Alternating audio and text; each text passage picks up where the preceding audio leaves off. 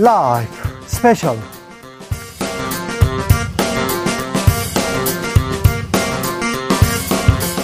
2023년 9월 30일 토요일입니다. 안녕하십니까. 주진우입니다. 토요일 이 시간은 일주일 동안 가장 중요한 일들 정리해드리는 그런 시간입니다. 그런데 오늘은 또 특별히 추석 특집으로 한복판에 special하게 준비했습니다. 자, 놓치면 안 되는 이슈들 다 모았습니다. 아, 그러니까 어, 집중해 주시면 좋겠습니다. 자, 오늘 함께할 특별한 두 분 모셨습니다. 양지열 변호사 어서 오세요. 네, 안녕하세요. 신인규 변호사 어서 오세요. 네, 안녕하세요. 네. 주진우 라이브 스페셜 영상으로 만나보실 수 있습니다. 네, 그렇습니다. 지금 바로 유튜브에서 주진우 라이브 검색하시면 영상으로도 만나보실 수 있습니다. 네, 뭐 귀만 열고 계셔도 돼요. 추석 연휴에 네 주진우 라이브 이렇게 듣고 있으면요, 네, 저희가 깔끔하게 정리해 드릴 테니까 아 놓치면 안 됐고 아 이게 중요했구나 이런 부분 짚어 드리겠습니다. 자 추석 연휴에도 아, 이분 소식이 가장 많았을 거예요. 추석 밥상에 뭐가 올라왔을까? 이재명, 네. 이재명 민주당 대표 구속영장 기각됐습니다. 네. 증거 인멸 염려 정도 종합해 보면 네, 불구속 원칙 배제할 정도로 아, 구속할 필요 없다. 이게 법원의 판단이었는데요. 재판부의 결정 어떻게 보셨습니까, 양절 변호사님? 일단 뭐 많이들 그 사이에 이런저런 얘기들이 벌써 며칠 지나서 나왔습니다만 이재명 대표를 둘러싼 어떻게 보면 의혹은 거의 공통된 게 있어요. 뭐냐면 이재명 대표가 직접적으로 어떤 행동을 했다거나 그런 게 아니고 대장동도 그렇고 주변에 그러니까 어떤 검찰이 보기에 잘못된 나쁜 일을 했던 그런 일들이 벌어졌는데 민간업자들이 주로 그 일을 했고요. 그다음에 그 이재명 대표 핵심 측근이라고 하는 사람들이 그 안에 그 사이에 개입이 돼 있다. 검찰이 그린 구도는 그렇습니다. 그런데 이 두 지금 이번에 영장 총괄가 됐던 백현동하고 대북소금 사건 같은 경우도 그러니까 바깥에는 예를 들어 대북소금은 김성태 쌍방울 전 회장이 있고 중간에 이화영 전 부지사가 있고 그게 이재명 대표에게 가느냐 이 문제인데 네. 거의 네. 모든 사건들이 이런 구도거든요. 이번에 법원의 영장 기각 사유를 보면 이 대표가 관여했다라는 걸 찾을 수가 없다라는 거예요. 문제가 있어 보이긴 하는데 네. 예 그러니까 이 대표를 구속하기 어려웠던 거죠. 신인규 변호사님 저는 일단 지금 법원의 결정 자체가 이것이 유무죄에 대한 판단은 아니고요. 네. 그러니까 구속 수사할 거냐 불구속 수사할 거냐에 대한 판단이었기 때문에 저는 유창훈 부장판사의 결정 자체가 저는 헌법과 법률 그리고 양심에 따른 전 소신 있는 결정이다. 저는 이렇게 생각을 합니다. 네, 막 비난하던데 그러면 안 됩니다. 사법부의 신뢰를 이렇게 막 결과에 따라서 막 비판하고 비난해서는 안 됩니다. 그러니까 이제 그거는 뭐 어느 진영이든 간에 좀 사법부에 대해서는 존중의 태도는 반드시 필요하다라고 네. 보는데요. 어쨌든 이번에 결정문을 보시면은 이제 범죄 혐의에 대한 소명이 되는 거는 이제 위증교사 부분 하나고 네. 나머지는 지금 소명 자체도 좀 불충분하다라는 의견이 많이 나오고 있거든요. 그렇죠.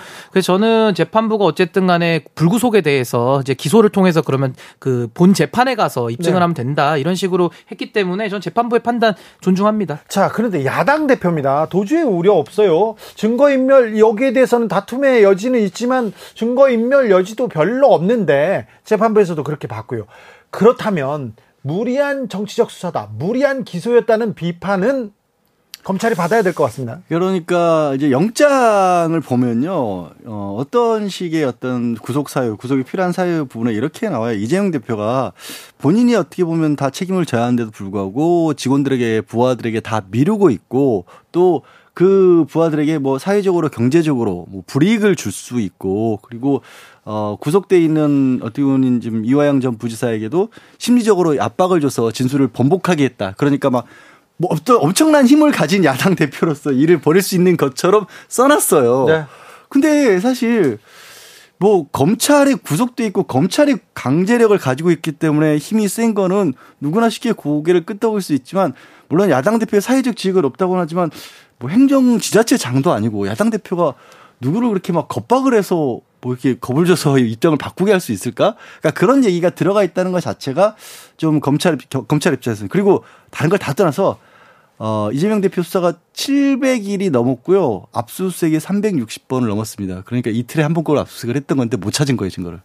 저는 근데 이재명 대표도 사실상 이 의혹에 대해서 그러니까 대장동 의혹을 비롯해서 지금까지 일련의 의혹들이 많은데 사법의 정치화를 먼저 시작한 건 맞습니다. 그러니까 사법 절차에 응하면 될 일인데 계속 이제 그 정치적으로 쟁점화를 시켜 왔었고 게다가 정권이 바뀌고 나서 윤석열 정부의 검찰은 대통령 자체가 검찰 출신임에도 불구하고 네. 또 야당 대표에 대한 수사면은 상당히 신, 중하게 그리고 핀셋과 같이 정확하게 빠르게 결론을 신속하게. 내렸어야 되거든요. 네. 신속 정확하게. 네. 근데 그게 다 무너지면서 상당한 정치적 재미를 봤죠. 그러다가 이번에도 이재명 대표 단식이 딱 끝나자마자 바로 영장을 쳤기 때문에 이거 뭔가 좀 정치적으로 이제 재미를 보려는 거 아니냐. 그 의도가 저는 매우 컸다라고 저는 보고요. 네, 그 부분에 대해서는 좀 비판의 여지가 있어요. 아니, 그렇습니다. 근데 결국에는 재판부는 양쪽 다 사법의 정치와 정치의 사법화를 다 했는데 결국에는 법과 원칙에 따라서 양심에 따라서 재판부가 판단할 수밖에 없지 않겠습니까? 그렇다면 가장 핵심이 된 증거 인멸에 대해서 사실은 재판부 입장에서는 너무 수사가 장기화됐기 때문에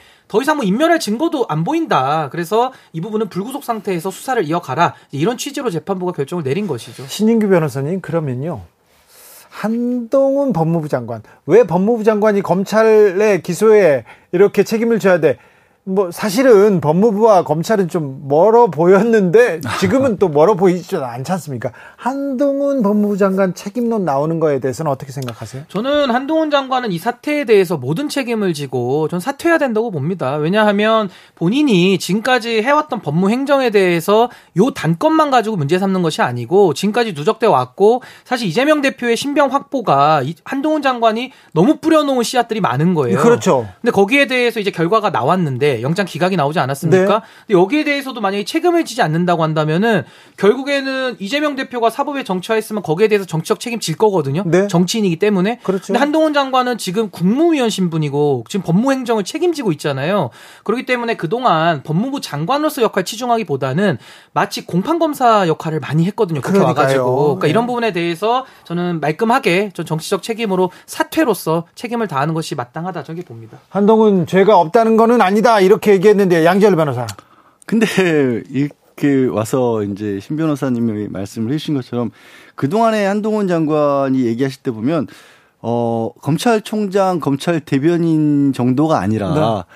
수사 담당 검사처럼 네, 담당 검사 공판 검사 얘기 예, 나왔어요. 얘기를 하셨잖아요. 그리고 국회에 와서도 진짜 준비해오는 거 다 읽었으면 아마 1시간은 걸렸을걸요. 그나마 이제 민주당 의원들이 좀 반대라고 해서 한 30분 좀 못 이루는 시간으로 얘기를 했지만 그때도 국민들이 낱낱이 범죄 사실을 알아야 된다라고까지 얘기를 하시면서 그 피해 사실 알아야 된다고 그렇게 얘기를 하셨고 또 중간에 이렇게 저는 이 이재명 대표를 둘러싼 일련의 과정에서 제일 사실 왜 우리 정치가 이렇게까지 가야 됐을까 싶은 부분이 단시간은 부분에 대해서도 굉장히 비하하는 그런 얘기를 한동훈 장관도 했잖아요.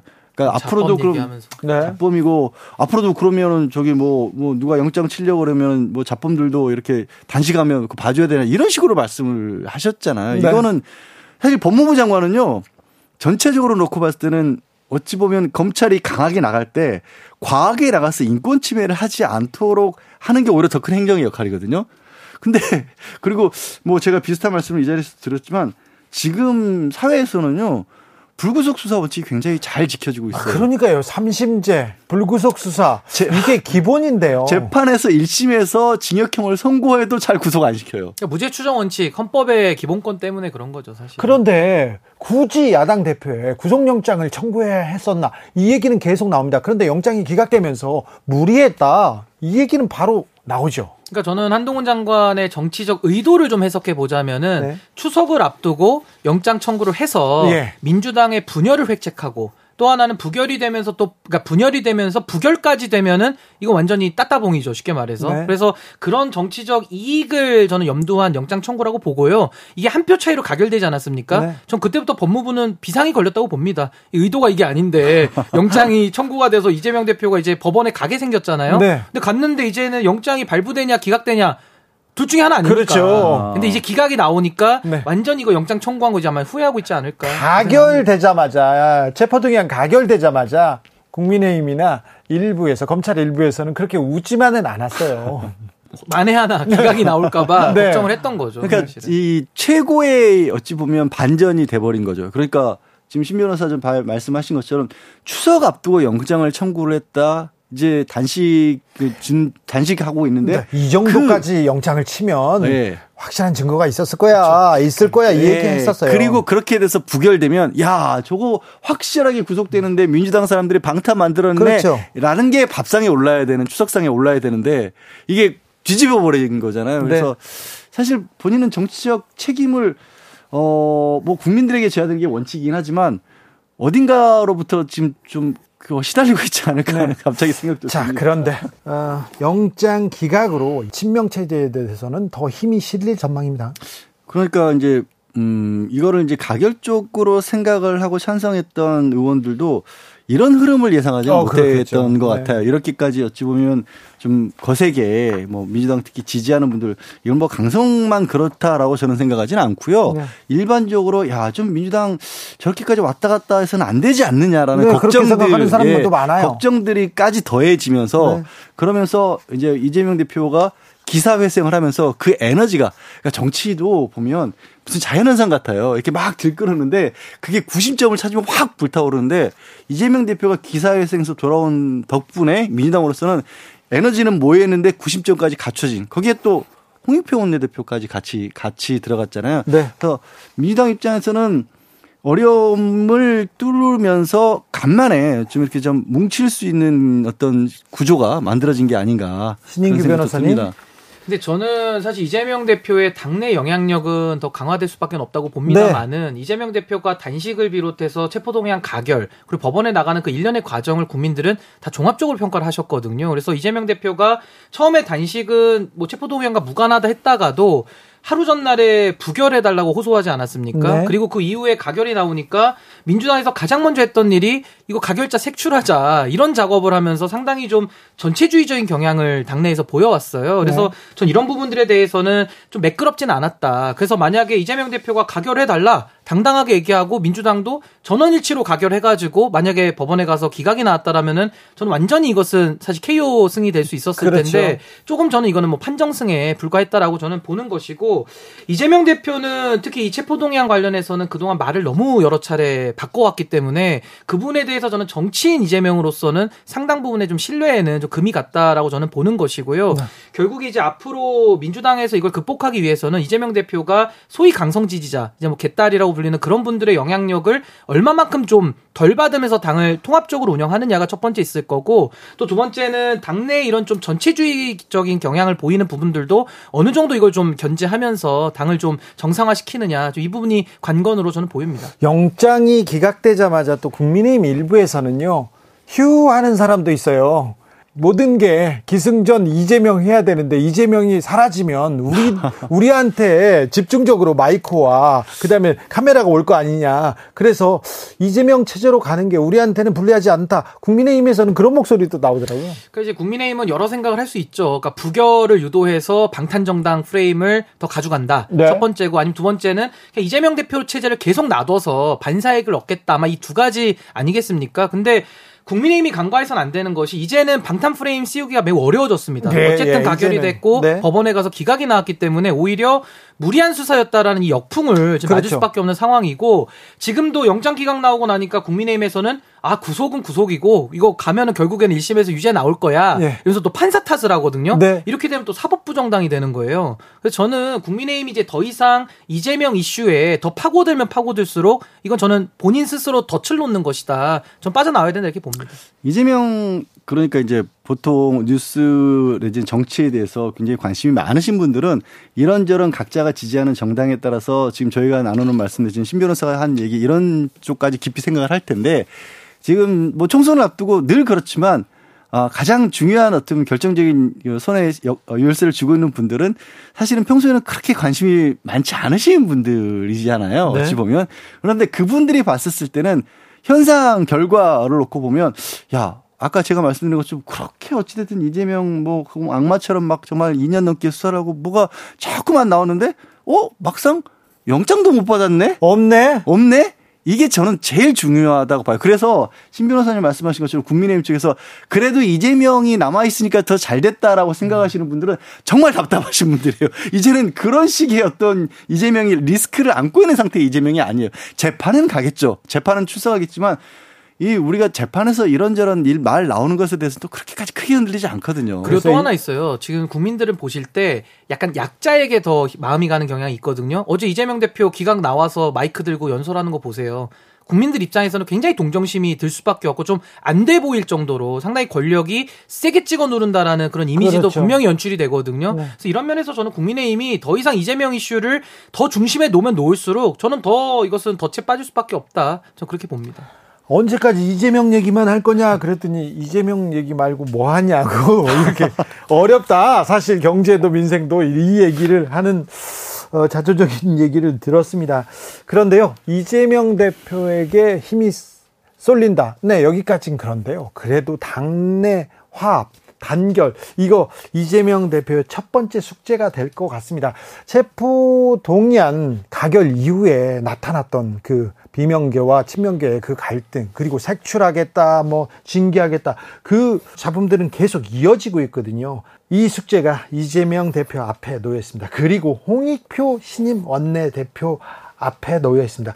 홍익표 원내 대표의 일성 들어보겠습니다.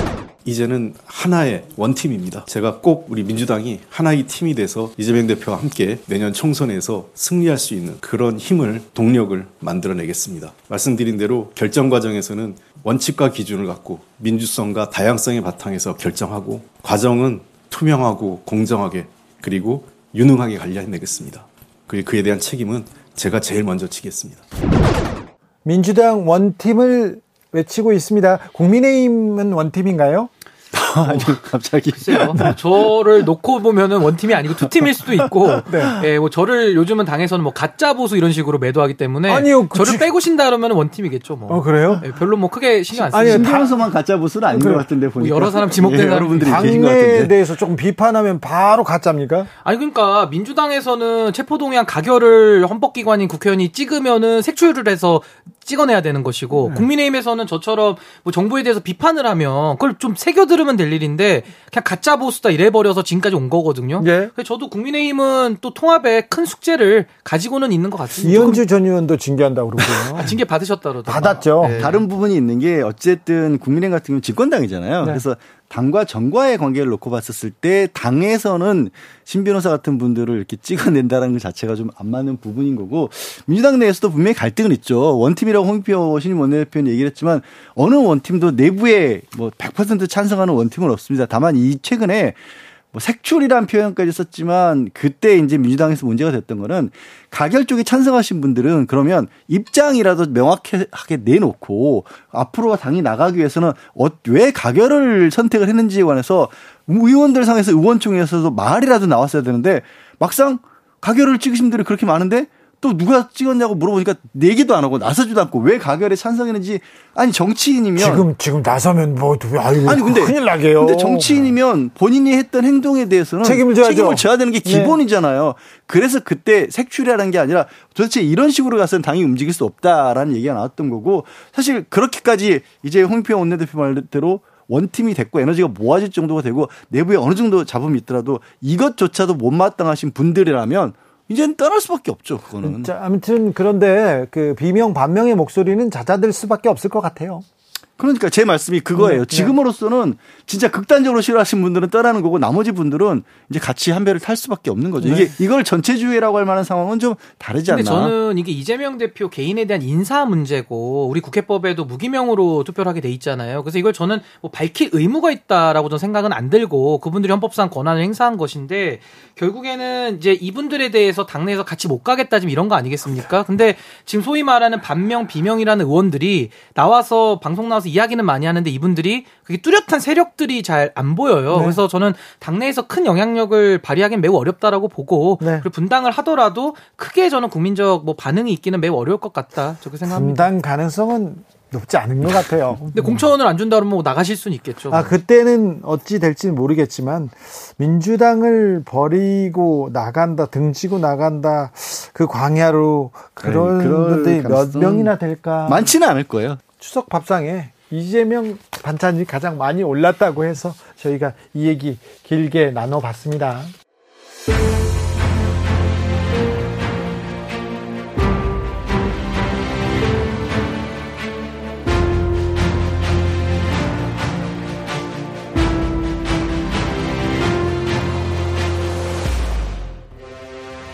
(2023년도) 화제 말말말로 정리해 보겠습니다. 특별히 음, 특별히 역사 공부를 많이 했습니다. 국민들이 왜 지금 이 역사인지 이념인지에 대해서는 어, 고개를 갸우뚱하는 분도 많았지만 어, 대통령과 정부 여당에서 계속 역사에 대한 얘기를 하기 시작했습니다. 그래서 전 국민이 역사 공부를 했는데 어떤 이야기가 있었는지 좀 듣고 오겠습니다. 공산 전체주의 세력은 늘 민주주의 운동가, 인권 운동가, 진보주의 행동가로 위장하고 허위 선동과 야비하고 폐륜적인 공작을 일삼아 왔습니다. 윤석열 대통령 8.15 경축사인데요. 어, 8.15 경축사는 남과 북이 화해해서 어떻게 열어가겠다. 광복의 기쁨을 어떻게 에너지로 승화하겠다. 이런 얘기가 나왔었는데, 기존에는 그렇게 나왔었는데요.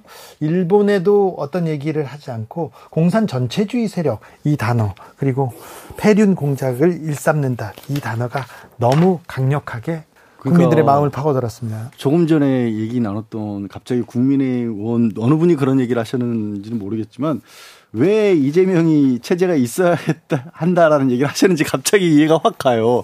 이재명 대표와 관련된 뉴스들이 없었다라면 이런 얘기들을 어떻게 막았을까 싶은 정도로 굉장히 당황했죠. 얘기하신 것처럼 광복절 경축사인데 일본의 잘못을 과거의 잘못이 됐건 지금의 잘못이 됐건 지적하는 내용이 하나도 없었어요. 그 오늘이 무슨 날인데 저렇게 대통령이 나서 말씀을 하시지? 공산 전체주의라고 하는 거는 어느 세력이고 지금 2023년이 아니라 한 1973년 정도 됐나?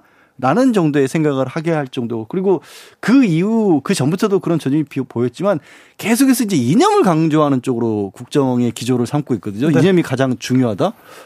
본인이 1년 전만 해도 이념이 따질 때가 아니다라고 얘기를 하셨던 분인데 배소장님, 지금 세계 지도자 중에 이념을 외치는 사람이 잘 모르겠어요. 그러니까 이제 윤석열 대통령하고 이제 김정은 위원장 정도가 이제 그런 이념 가지고서 하겠지만은 네. 저는 사실 이 역사 문제 뭐 나중에는 이제 홍범도 장군 문제까지 이게 또 비화되는 것인데 네. 이때 이제 광복절에서 사실은 공산 전체주의 그리고 그 전에는 이제 자유총연맹 같은 데 가서 뭐 반국가 세력 이런 식의 상당히 좀 극단적인 언어를 쓰셨거든요. 근데 이것이 사실 검찰 내부에도 형사부, 공안부, 특수부 있지 않습니까? 사실 공안부 검사 출신이라고 하면은 널리 널리 이해를 하겠어요. 근데 이분은 또 특수부 검사를 하셔가지고 이분은 이념 중요하다고 생각하지 않은 분이세요. 아니, 그러니까 이념에 대해서 본인도 잘 모르실 것 같은데 이거를 갖다가 지금 정부의 가장 제, 제1의 우선순위에 놓고서 국정 운영을 하는 이 시대착오적인 모습을 보면서 국민들은 너무 답답할 수밖에 없는 것이죠. 그리고 지금까지 역대 정부들을 돌이켜 볼 때요. 이념을 강조했던 정부들은 다 정권 내줬습니다.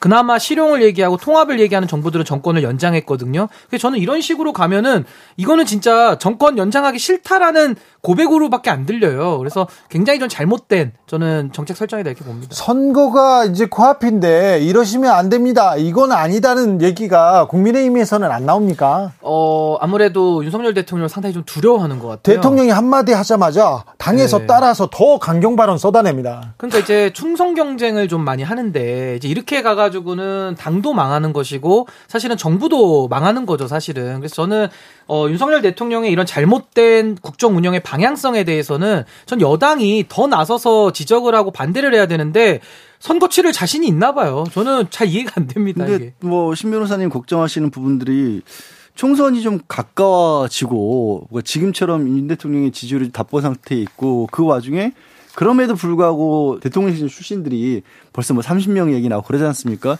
그렇게 지역으로 쏟아져 나오고 그러면 국민의힘 내부에서도 반발이 나오지 않을까요? 지금 아직까지는 좀 시간이 있으니까 눈치 보는 분들이 있다고 실제라도 나중에 뭐 내년 되고 뭐 5월 가까워 오는데도 계속 이런 식으로 나가면 국민의힘 의원들이 먼저 들고 일어설 것 같아요. 아니요, 그래도 반발 나와도 그냥 갈 것 같은데. 그냥 갈 것 같아요? 그거 그게 어떻게 약간. 타조 효과 비슷한 거라서 그냥 그 위험이 효과요? 다 다가올 때까지는 머리를 흙 속에 파묻고 안 쳐다보는 것이고 그러면서 나는 안전하다라고 자기 위안을 하는 것이고 뭐 보통 보면 뭐 나만 아니면 돼 이런 거 있지 않습니까? 네. 다들 지금 자기만 아닐 거야라고 희망 회로를 돌리고 있는 거예요. 아, 그래서 내부에서요? 아 그렇습니다. 다들 그러니까 지금 반발을 안 하는 건데 저는 이제 머지않아 곧 이제 총선 국면이 오면서 당내 경선이 있지 않겠습니까? 그러면서 아마 다 하나하나 정리될 거거든요. 아마 그때 가서 다 각계각파를 당할 것이고 그때 가서 후회하면 이미 너무 늦죠. 네. 그래서 저는 지금이라도 당의 건강한 발전을 생각한다 그러면은 이 정부의 잘못된 방향에 대해서 저는 쓴소리를 마땅히 저는 해야 된다 이렇게 봅니다. 자, 추석인데요. 모여가지고 너 어떠니? 괜찮니? 니네 회사 괜찮니? 다 이런 얘기 물어볼 거예요. 국민들이 먹고 사는 거 편안하게 따뜻하게 먹고 사는 것보다 더 중요한 게 없어요. 민생을 챙기기 어렵다, 경제 어렵다, 그럴 수도 있어요. 그러더라도 민생 챙기겠다, 경제 챙기겠다, 이렇게 나서야겠다, 이런 얘기라도 해야 되는 거 아닙니까? 지금은 어렵지만 좀 참고 가면, 어? 앞에 희망을 줄 수 있다, 이런 얘기를 정치가 해야 되는 거 아닙니까? 경제를 두고 그런 얘기들을 많이 하시죠. 경제 자체라고 하는 게 어찌 보면은 그 얘기하신 것처럼 희망이라든가 아니면 사실 어떤 심리, 경제는 심리다라는 얘기도 많이 하잖아요. 그러니까 경기라고 하는 것 자체가 사람들이 뭐 돈을 쓰고 나서서 뭔가를 해보겠다고 하고 이런 분위기가 갖춰지면 같은 상황이라고 할지라도 다르게 느껴지는 거고 뭐 단적으로 열심히 일해보자는 분위기 자체가 안 나올 만큼 내- 가라앉게 되면 그게 또 경제가 더 따라서 내려가니까 경제는 심리다라는 얘기를 하는데 그 부분에 있어서 결국 정부가 해줄 수 있는 가장 중요한 게 얘기하신 것처럼 극복할 수 있다라는 부분이고 이런 부분을 노력하고 있다라는 거고 물론 이제 윤 대통령은 정책, 비전, 희망. 예, 부산 엑스포 유치하면 그게 되는 것처럼 그렇게 말씀을 하고 계시지만 막 크게 와닿지가 않아요. 우리 저 국제행사 너무 많이 치러봐가지고 사실은 네, 잼버리 이게, 예, 봤잖아요. 별로 근데 저는 원래 잘못된 의사결정도 충분히 할 수 있거든요. 근데 잘못된 의사결정보다 더 나쁜 게 뭐냐면은 아예 결정을 안 해버리는 무결정이 제일 나쁜 겁니다. 네. 저는 사실 문재인 정부에서도 여러 가지 정책적 실패를 가지고 국민들이 정치적 심판을 한 거거든요. 그때는 어떤 정책이 있었어요. 그래서 그 정책을 갖다가 잘못됐다라고 비판하면서 뭐가 이런 정치적인 움직임이 있었는데 지금 윤석열 정부는 가만히 들여다보시면은 아무것도 없어요. 그러니까 경제 정책에 대해서도 지금 아무런 대책도 없고 아무런 문제 의식도 없기 때문에 전 이건 매우 매우 심각하다. 그러니까 그 빈자리를 뭐로 채웁니까? 그냥 자기 지지층 결집하기 위해서 반공 그러니까 공산 전체주의, 그러니까 네. 반공만 가지고 와가지고 외치는 건데 이 1950년대 60년대 이 흘러간 노래를 아무리 틀어봤자 지금 더 이상 저는 국민들의 공감 얻기는 매우 매우 어렵다 네. 이렇게 봅니다. 국방부, 아니, 국방부, 국군의 날 시가 행진도 있었어요. 네. 국군의 날이 아니었는데 시가 행진을 했죠 예, 예. 정확히는. 자, 어, 올 한해 국민들이 걱정을 하기도 하고 박수를 친 부분이기도 하다 한답니다. 이게 극명하게 갈렸는데 윤석열 대통령의 외교, 외교를 두고 어, 관점이 많이 갈렸습니다. 특별히 박진 외교부 장관 물컵 발언은 큰 화제였습니다.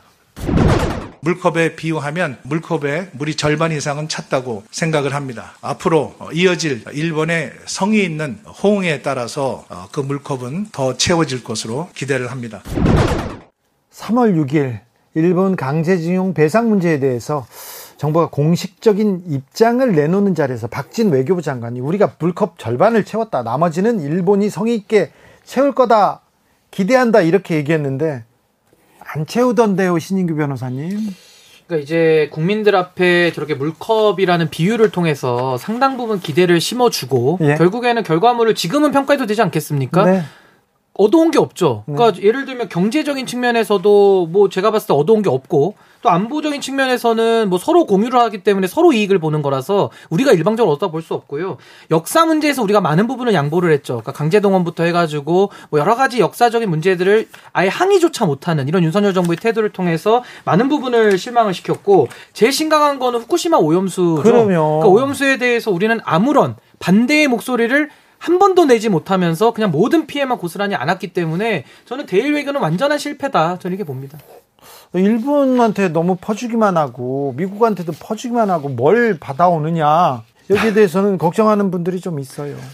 한미 동맹, 한인미 일 동맹, 군사 동맹, 안보, 어, 위, 위중하다고 하는 윤 대통령의 얘기 봤을 때는 지금 새로운 신냉전 시대로 가고 있는 그 상황을 극복하는데 모든 걸 다 쏟아부은 것 같아요. 그거 말고는 다른 건 아무것도 안 보이고 말씀하신 것처럼 일본과의 관계도 그렇지만 미국에서도 그렇게까지 바이든 대통령이 이렇게 환해, 환대해주고 뭐 대통령, 윤 대통령 가서 American Pie 노래도 부르고 했지만 막상 뭐 반도체법이나 이런 부분에서 우리에게 유리하게 작용한 건 하나도 없거든요. 하다못해 부산 엑스포 유치하려고 그렇게 유엔 총회장을 빌어서 많은 국가들을 만나고 있는 자리에서도 바이든 대통령으로부터 지지를 받았다는 얘기도 못 들었어요. 네. 그러니까 반컵을 채웠다는 게 그 컵에 컵마저도 상대 쪽에서는 그런 컵이 있다는 것 자체를 의식을 안 하고 있는 것 같아요. 네. 그래서 걱정들을 할 수밖에 없는데 걱정이 기조는 안 바뀌죠. 걱정이 안 바뀔 됩니다. 생각도 없고 근데 저는 윤석열 대통령이 외교 전문가가 아니잖아요. 근데 가장 큰 문제가 본인이 외교에 대해서 마치 정답을 갖고 있다라고 큰 확신을 갖는 것으로 보여져서 전 그 부분이 상당히 좀 우려스럽거든요. 네. 외교라는 것이 대한민국의 국익만을 우선하는 것이고 늘 가변적인 이런 변화무쌍한 국제 환경 속에서 대한민국의 국익만을 쫓아가야 되는데 그냥 답을 정해놓은 거 아닙니까? 일본과 무조건 관계 회복한다. 끌려가서라도 회복한다. 그러니까 일본이나 미국만 좋지. 대한민국은 얻은 게 뭐냐. 여기에 대해서 설명을 좀 하라 하는데 기자회견도 잘 안 해요. 네. 그러니까 설명이 안 되는 거죠. 그러니까 검찰식으로 어떤 사고 방식 내지는 삶을 살았던 게 고스란히 외교에도 그대로 이어지는 것 같아요. 내 편 아니면 피의자 피고인. 윤석열 대통령을 잘 아는 검찰 선배들이 네, 외교 안보에 대한 우려를 많이 했다고 아, 네, 하죠. 우려 컸는데요. 그 우려는 어떻게 될지 좀 지켜보겠습니다. 아, 한중 정상회담 뭐 금방이라도 추진할 것처럼 얘기하는데 뭐 올해 가능성 그다지 높지 않은데 계속해서 그렇게 호언장담하고 있는 거 그 부분도 좀 걱정이 되긴 합니다. 자 아, 이재명 대표 어, 영장 기각으로 한 곱이 넘긴 민주당에는요 또 다른 숙제가 있습니다. 돈봉투 의혹인데요. 돈봉투 의혹 과 관련된 얘기 듣고 오겠습니다. 관석영이 음. 마지막으로 의원들을 좀 줘야 되는 거 아니냐 나한테 그렇게 얘기하더라고 고민을 하고 있고요. 뭐 음. 필요하다면 뭐 돈이 최고 쉬운 건데 뭐 윤관석은 오늘 만나서 그거 줬고 봉투 10개로 만들었더만. 다섯 명이 빠졌더라고 오늘 어, 어. 안 나와갖고 어, 어. 아니 모자라면 오빠 채워야지 무조건. 그래서 하는 김에 다 우리- 해야지. 우리 근데 저 수업 수업 있어서 돈봉투 의혹의 주역이었죠. 강래구 이정근 씨의 목소리 들었고요. 그리고 송영길 전 민주당 대표가 파리 기자회견에서 있었던 일이었습니다. 어, 영장이 기각되자마자 송영길 전 민주당 대표에 대한 압수수색이 이어졌습니다. 그거는 보면서 사실은 순서를 정해놓고 기다리고 있었던 게 아닌가 그래요? 하는 생각이 들 정도로 왜냐하면 기각되자마자 했던 게 아니라 전 대표에 대한 영, 저, 저 구속 영장을 발부를 받고 이어서 아, 현 대표 그리고 전 대표에 대해서도 그렇게 수색하고 이런 모습들이 너무 조금 너무 좀 뭐 시간표 정해놨나 아니, 이런 그러니까 시간표상으로 보면 그 고, 공교롭게 그렇게 된 것처럼 보여요. 공교롭게겠죠. 예, 물론 네. 그렇겠죠. 그 네, 전날은 일치겠죠. 그 전날은 대통령이 뭐 10년 만에 그 광화문에서 이 시가행진 군사행진 가지면서 딱 그 무대에 있고 개선장구처럼 그 다음에는 각 전에 상대당의 대표들은 전직 현직 다 이렇게 뭐 사법 처리를 되는 그런 모습들을 기대했던 게 아닌가 혹시. 네, 신인규 변호사님. 근데 이제 사실 이 사안 같은 경우는 민주주의 국가에서 사실 돈을 가지고서 이제 매표 행위를 했다는 거 아닙니까? 그래서 저는 수사 필요성은 당연히 있다고 보는 것이고 네. 이게 내부 폭로 아니고서는 외부에서 알 수가 없거든요. 그래서 네. 사실은 내부에서 폭로가 되면서 수사가 시작됐다는 점을 먼저 밝히고 다만 이제 송영길 대표에 대해서도 수사를 할 거면 좀 신속하게 해서 마무리를 좀 해주면 좋겠는데 네. 좀 질질 끈다. 내지는 네. 이재명 대표 영장 기각 됐을 때 또 그날 또 압수수색 들어가면서 또 정치적 오해를 계속 받고 있거든요. 네. 그래서 이런 부분은 좀 문제인 것 같고 또 하나는 결국에는 이게 이제 그 형평성의 문제도 분명히 있을 겁니다. 그러니까 저는 국민의힘에서도 전당대회를 했었는데 그럼 과연 거기서는 동봉투가 오고 간 게 없었을까요? 네. 그러니까 사실은 정치권에 있는 이런 좀 과거 퇴행적인 관행들을 좀 제도적으로도 막으려는 노력을 같이 해줘야 되는데 네. 너무 수사 일변도로만 하니까 좀 매우 아쉬움이 좀 큽니다. 오빠 채워야지 무조건 이거 돈봉투 이거 무조건 잘못했습니다. 민주당이 분명히, 분명히 잘못했고요. 근데 신 변호사가 지금 잘 지적을 하신 것처럼 이게 이렇게 드러나면서 민주당이 굉장히 반성해야 되는 거 저도 100% 1000% 공감을 하고 다만 국민들이 가지는 의혹은 정치권 전체로 가는 의혹이에요. 이런 종류의 것들은. 네. 그래서 이거를 말끔하게 정리하려면 검찰에서 한쪽에 대한 수사와 재판만으로 끝나면 말끔하게 정리가 안 돼요. 어느 당도 자유로울 수 없어요. 네. 제도적 보완을 반드시 해야 됩니다. 네, 잘못한 거는 잘못해 단, 단 하고 정리하고 가야 됩니다. 무조건 정치 검찰 이렇게 외칠 일은 아니고요. 아, 지금 아, 민주당도 그리고 국민의힘도 이런 돈봉투 의혹이 끊이지 않고 있다. 정치권은 아직도 검은 돈이 돌아다닌다. 이 의혹에서 벗어나기 위해서라도 자정 대결해야 됩니다. 더, 어, 좀 깨끗해지려는 노력해야 됩니다. 김남국 의원의 코인 논란은요, 네, 젊은이들한테 굉장히 큰 파장이 일기도 했습니다. 이 문제가 지금은 좀 물밑으로 살아들었지만 그래도 아예 사라진 건 아닙니다. 이게 너무 소액이어서 이제 정확하게 기억을 못하고 저도 이제 기억이 나지 않고요. 그래서 이제 아까 이 과연 그 몇 천 원을 거래하기 위해서 그 시간에 그렇게 했다라는 건가 저도 조금은 기억이 안 나기 때문에 이해가 안 되는데요. 코인 파문으로 김남국 의원은 매우 어려운 시기를 보내고 있습니다. 김남국 의원의 목소리 듣고 왔습니다.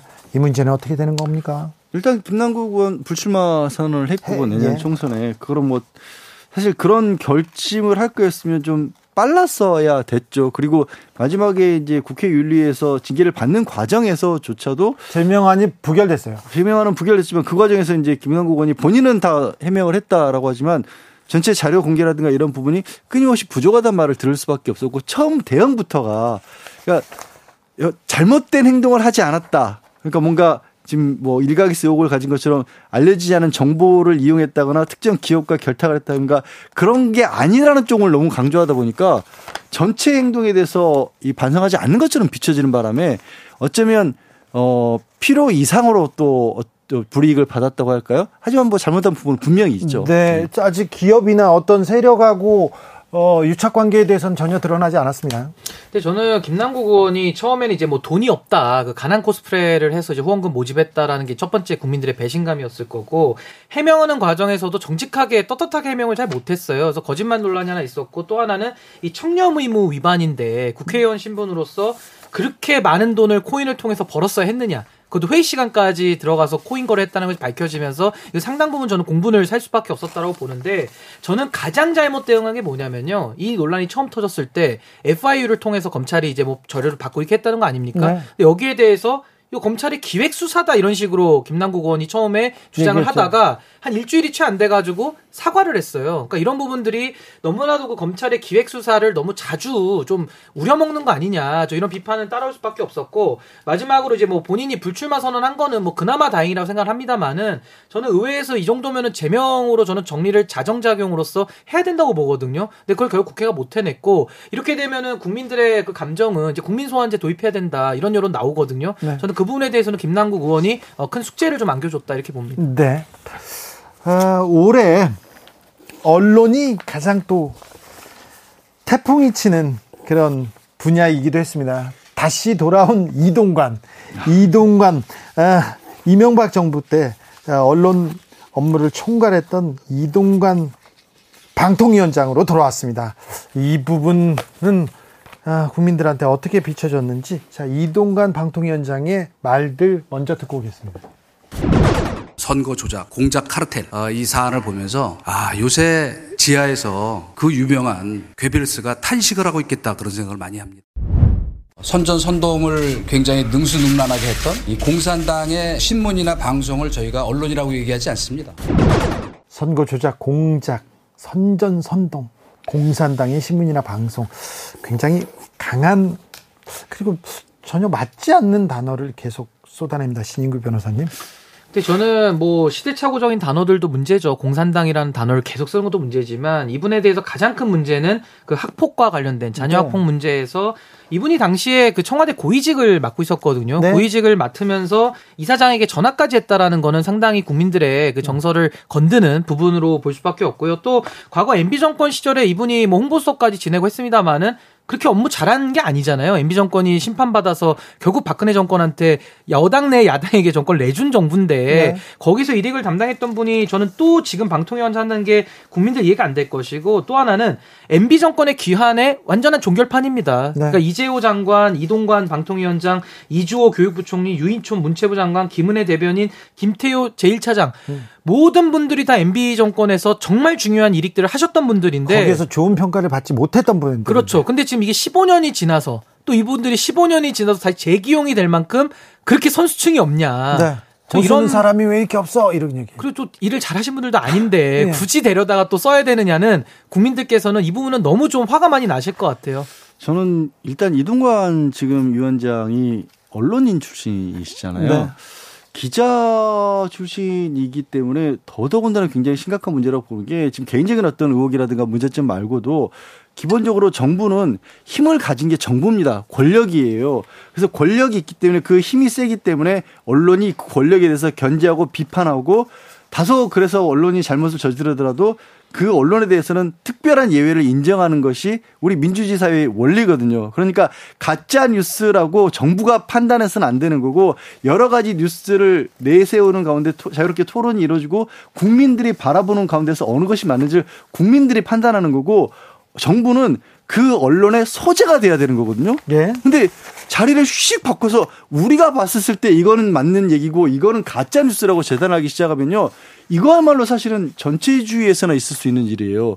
완벽히 거꾸로 된 얘기를 하시는 겁니다, 지금. 이거는 그 얘기를 다른 사람도 아니라 기자였던 분이 이런 식으로 얘기를 하신다는 게 저는 너무 사실 충격적이에요. 본인이 봤었을 때, 그러니까 세상에서 가장 위험한 게 나만 옳다라는 사람만큼 옳지 않은 사람이 없다고 저는 보거든요. 그런 말씀처럼 들려요. 그리고 계속 얘기하지만 국민들은요 그렇게 어리석지 않습니다. 누가 어느 일부 언론 몇 명에서 뭐 이렇게 선전선동한다고 괴벨스가 그랬던 것처럼 쑥 넘어가가지고 뭐 유태인 학사라고 이러지 않는다고요. 아니 뭐 공산당이고 뭐 선전선동하고 그랬는데 정권이 바뀌었잖아요. 정권이 바뀌었잖아요. 그런데 아직도 이렇게 철진한 공산당 얘기를 계속 하는 것이 공산당 얘기를 우리가 올해 많이 들었어요. 이게 정상인가 이런 생각하는. 저는, 저는 어렸을 때 또리 장군 이후로 처음 듣는 것 같아요. 또리 장군 다시 들어줘. 어떻게 보면 진실과 역사 이런 것들을 한 정부 내지는 한 세력이 거의 독점하는 거거든요. 저도 양 변호사님 말씀대로 정부는 말 그대로 견제와 감시의 대상이지 그분들이 마음껏 권력을 쓰라고 그런 자유를 준 적이 없어요. 그러니까 오히려 견제받고 균형을 통해서 감시 대상인데 정부가 오히려 진실 여부를 판단한다. 이게 굉장한 그 어불성설이고 이렇게 해서는 정부가 운영이 될 수가 없다. 저 이게 봅니다. 신인규 변호사님. 네. 왜 이게 사람이 없습니까 보수에? 신인규 변호사 있잖아요. 그러니까 신인규 변호사 같은 인재도 있는데. 저 자신을 제외하고라도 지금 뭐 정부 내에서 많은 분들 계시지만 국민들의 신뢰가 있는 분들이 없잖아요. 그러니까 과거에 계속 MB 정권 인사들 갖다 쓰고 네. 뭐 검사 출신들, 검찰 출신들 갖다 쓰고 하는데 이쯤에서 안 되고 이 정도 지지율이 나오면 생각을 바꿔야 되거든요. 아니 그런데요. 근데 국민의 생각을 바꾸려고 그러고 있어요 지금. 그렇죠. 국민들의 생각을. 자 신원식 국방부 장관 후보자. 아, 이분 말은 이게 보수입니까? 아니, 어떻게 보수가, 보수가 민족을 팔아먹는 민족 반역자 얘기하고 똑같은 얘기를 하면 어떻게 합니까? 이건 일본 국방부 장관이 얘기해도 이건 망언이라고 우리가 규탄해야 되는데 신원식 장관 친일파에 대해서 이완용에 대해서 이게 뭡니까? 대한제국이 무슨 일제 시대보다 더 낫다는, 아이고, 이런 얘기 합니까? 다른 것보다 지금 신원식 장관 후보자 여러 가지 얘기 중에서 지금 얘기하신 것처럼요. 이완용의 상황을 비춰봤을 때 우리가 힘이 약했기 때문에 어쩔 수 없었던 측면이 있다라고 얘기를 해버리시면 국방부 장관 후보자. 앞으로 대한민국보다 힘이 센 나라가 우리를 침공해 오면 손들고 가야 된다는 얘기예요. 이 신원식 후보자 같은 경우는요, 제일 큰 문제가 기회주의도 있지만은 정치 중립 위반입니다. 왜냐하면 헌법 5조 2항에 보면요, 국군의 정치적 중립성은 준수된다라고 돼 있거든요. 그러니까 군의 정치적 중립성이 중요한 이유가 우리나라는 쿠데타를 겪었잖아요. 네. 군에 의한 정권 그 전복을 겪었기 때문에 정치적 중립은 너무 너무 중요한데, 그치, 쿠데타를 찬양하잖아요. 아니, 그것도 그렇고 당내에서도 가장 우쪽에 편향되신 분이에요. 네. 근데 이런 분을 어떻게 국방부 장관에 올리는지 네. 이건 인재가 없는 게 아니라 인재 보는 눈이 없는 거죠. 아니. 이분이요 근데 말이 너무 거칠어서요 이분이 과연 어른의 말을 구사하고 있는지 너무 걱정이 됩니다 그런데요 저는요 이분만 나오면 좀 웃겨요 좀 듣고 올게요 2016년 촛불 반역 반역 반역 문재인 따는 것은 시가 문제입니다. 기분 좋게 저랑 춤추면서 합시다. 안 내려오면 붕짜자 붕짜. 저는 붕짜자 붕짝은 처음 들었어요 어디서 이건 뭐죠? 좀 흥겹긴 하네요. 아, 네 목소리도 목청도 좋고요 뭐 아니 근데 신원식 후보자는 지금도 사실 어, 최근 수군 상병 죽음과 관련한 수사에 있어서 아, 박정원 단장을 전 단장을 오히려 그 군복을 입고 거짓말한다라고 그렇게 얘기를 하고 계세요. 그런 걸 보면 과거의 문제뿐만 아니라 지금의 사안에 있어서도 특히 국방부 장관은 국민의 생명을 책임지는데 사병의 죽음을 대하는 그분의 태도는요. 아 국민을 과연 지킬 마음이 있을까 아, 싶어요. 이런 진짜. 분이 국방부 장관이 되면 우리 아이들 마음 놓고 이렇게 군대로 보낼 수 있을까? 나라를 지키라고 의무를 국방의 의무를 다하라고 이렇게 얘기할 수 있을까? 그렇게 걱정하는 부모들도 많습니다. 그리고 더 심각한 문제는 지금 뭐 2016년 촛불 반역 반역 이렇게 외치시는데 그 반역으로 탄생한 정부가 문재인 정부라는 뜻 아닙니까? 맞잖아요. 네, 네. 근데 문재인 정부하에서 검찰총장을 지내신 윤석열 대통령은 그러면 반역 정부의 검찰 수계예요. 아 그분 촛불 집회도 나오신 분이에요. 아 그러니까요. 여기서 반역 정부의 검찰 수계가 탄생시킨 정부에 네. 국방부 장관을 하겠다고 하니까 이거는 본인 스스로 반역 정부로 규정한 그 정부에 또 힘을 보태는 이런 기회주의가 세상에 어디 있습니까? 네. 전 이분은 진짜 국방부 장관 하시면 네. 나라가 더 어려워질 것 같아요. 근데 국방부 장관 후보자가 또 고마워하고 있는 분이 있어요. 아. 김행 여가부 장관 후보자. 네. 이분 얘기도 좀 듣고 올게요. 윤석열 대통령께서 여성 가족부는 해체하겠다라는 것이 대선 공약이었기 때문에 아주 드라마틱하게 엑시트하겠습니다. 필리핀 여자를 취해서 아. 애를 낳고 도망친 네. 코피노들이 그렇게 네. 많은 네. 거예요. 그 사이에 난 아이들. 그런데 필리핀 여자들이 다 난되는 거예요. 강간을 당했거나 네. 어떤 경우라도 여자가 아이를 낳았을 적에 사회적 경제적 지원 이전에 우리 모두가 좀 부드럽게 받아들일 수 있는 톨러런스라고 할까요?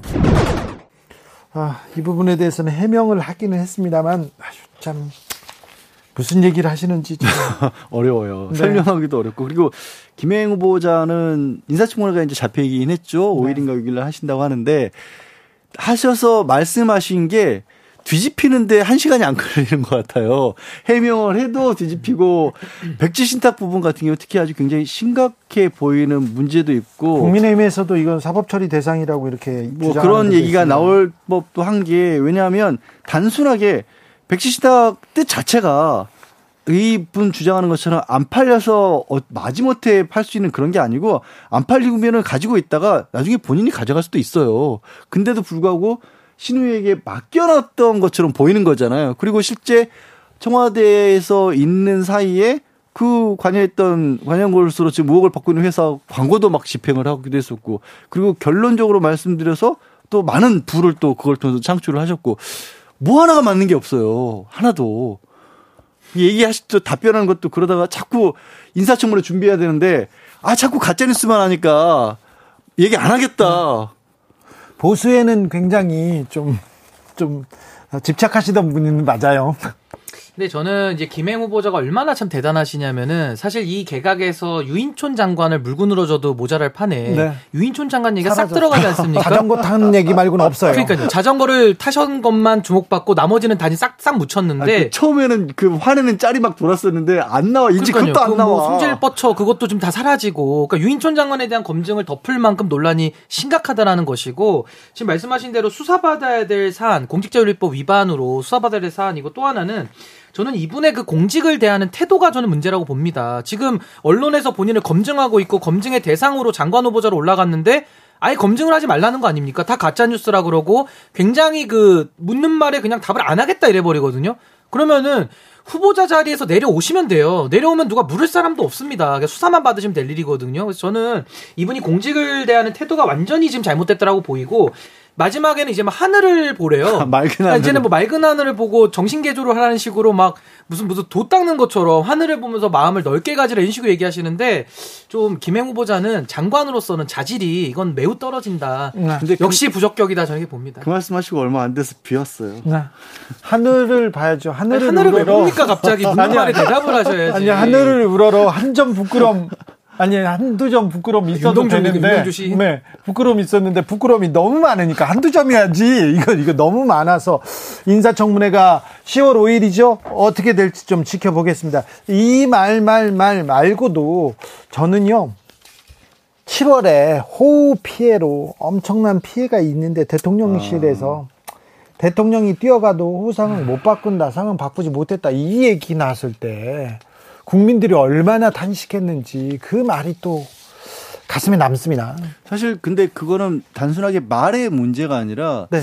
이태원 12구 참사 때부터 대통령이 일관되게 보여준 태도였죠. 현장에 있지 않았던 사람들이 정치적 이유로 책임을 지는 건 굉장히 후진적이라는 식으로 얘기를 하셨고 그러다 보니까 이후에 뭐 충북 뭐 지사 그 침수 사태 이후에도 네. 충북 김영환 지사가, 지사가. 김영환 지사가 책임지는 거기 갔다고 없었고. 해서 상황이 바뀔 것은 없다고 네, 생각한다. 그리고 사실 지금 계속해서 현재 도 수사가 지내고 있는 최수근 전 상병, 상병, 고 최수근 상병 사건 같은 경우도 대통령의 태도와도 연관이 돼 있다라고 봐요. 사령관까지 지금 나오고 있는 게 대통령실에서 사령관까지 그런 걸 책임지면 어떡하냐라는 식의 얘기가 나왔다라는 의혹이 제기가 되는 게 다 이어져 있어요. 그 자리에 간다. 그 직위에 올랐다. 그만큼 권한과 함께 책임도 져야 되는 자리 아닙니까? 아니 대통령이라는 직 자체가 무한 책임이라는 말을 괜히 쓰는 게 아니잖아요. 근데 저는 윤석열 대통령 그 뭐 내가 가도 못 바꿨다라는 말도 심각했지만은 그때 국무회의에서 이런 말씀하셨어요. 잼버리 때 그 정무적 책임 얘기하니까 아 책임을 딱딱 법대로 물어야지 그렇게 아무나 하면 되겠습니까? 이렇게 얘기를 하셨거든요. 근데 반대로 그 최상병 그 돌아가시고 나서 박정훈 대령 사건에서는 사법적 책임을 묻고 있지 않았습니까? 거기서 박정훈 대령이 책임을 딱딱 물렸거든요. 사령관에게 법적 책임을. 근데 또 여기에 대해서 또 외압을 넣어가지고 또 방해를 해요. 그러니까 정치적 책임도 못 물게 하고 사법적 책임도 못 물게 하는 전 이런 식의 무책임 행정은 절대로 있어서는 안 되는 것이고 전 윤석열 대통령에 대해서 이제 국민들의 그런 신뢰가 너무 많이 지금 바닥으로 떨어지고 있다. 저기 보면 네, 그래서 아, 지금 이 정부가 잘 가고 있나, 방향이 맞나, 그리고 이 속도도 맞나, 이런 얘기가 내부에서 좀 나와야 되는데, 국민의힘 대통령실에서는요, 자화저참 뿐이에요. 교육 얘기가 나왔을 때, 윤석열 대통령이 해박한 교육 전문가라고 하고, 이조 장관은 교육 전문가가, 장관께서, 내가 대통령한테 많이 배우는 상황, 이거 너무하잖아요. 좀, 아부의 끝이죠. 아부의 끝. 아니, 할 말은 해야 될 거 아닙니까? 교육 전문가라고는 안 했다고 했는데 갑자기 생각나는 게그 바이든 대통령 좋아하시잖아요. 윤석열 네. 대통령. 바이든 대통령이 대통령 직원 처음으로 그 미국 근로자들 시위 현장에 갔어요. 그래서 본인도 모자 쓰고 시위에 동참하는 모습도 보여줬는데 노조 별로 안 좋게 보시는 것 같은데 우리 대통령 그거 모습 뭐 어떤 생각이 드셨는지 갑자기 궁금해지네요, 문득. 네. 네, 뭐 어쨌든 윤석열 정부가 이제 남은 임기를 이거 다 어떻게든 신뢰를 회복해서 잘 맞춰야 될 텐데 국가적으로, 국민을 저는- 위해서도요. 아 그렇습니다. 근데 지금 총선을 앞두고 있고 이 정부가 지금 이렇게 장관들도 세 명씩이나 임명하는데 지금 다 결격자라는 결론에 이르지 않습니까? 이거 도대체 어떻게 앞으로 수습을 해 나갈지 매우 걱정이고 네. 이러면서 야당과의 대화도 지금 다 실종되지 않았습니까? 이런 여야 대치가 끝없이 반복될 것 같아서 걱정이 매우 큽니다. 네. 주진우 라이브 스페셜 특집으로 마무리 해봤습니다. 양지열 변호사 감사합니다. 네, 고맙습니다. 신인규 변호사 감사합니다. 네, 감사합니다. 자, 다음 주에도 추석 특집은 계속됩니다. 이금희 아나운서의 말 잘하는 법 이렇게 준비되어 있고요. 그리고 김재동 씨에게 외로움과 쓸쓸함에 대해서 네. 뭐 외로움 하면 최고예요. 김재동 씨가 본인이 상담을 받아야 되는 거 아니, 아니에요? 아니 외로움 쓸쓸함에 대해서는 이분이 최고예요. 아, 그러니까 최고니까. 부인하지 못하잖아요. 고독 고독 전문. 아, 고독 전문가입니다. 자, 카카오톡 플러스 친구 주진우 라이브 검색해서 메시지 보내주세요. 어떤 얘기도 좀 해주세요. 하시면 저희가 고민 상담 다 들어드리겠습니다. 저는 다음 주 월요일 오후 5시 5분에 돌아오겠습니다. 두 분 감사합니다. 네, 고맙습니다. 네, 감사합니다. 지금까지 주진우였습니다.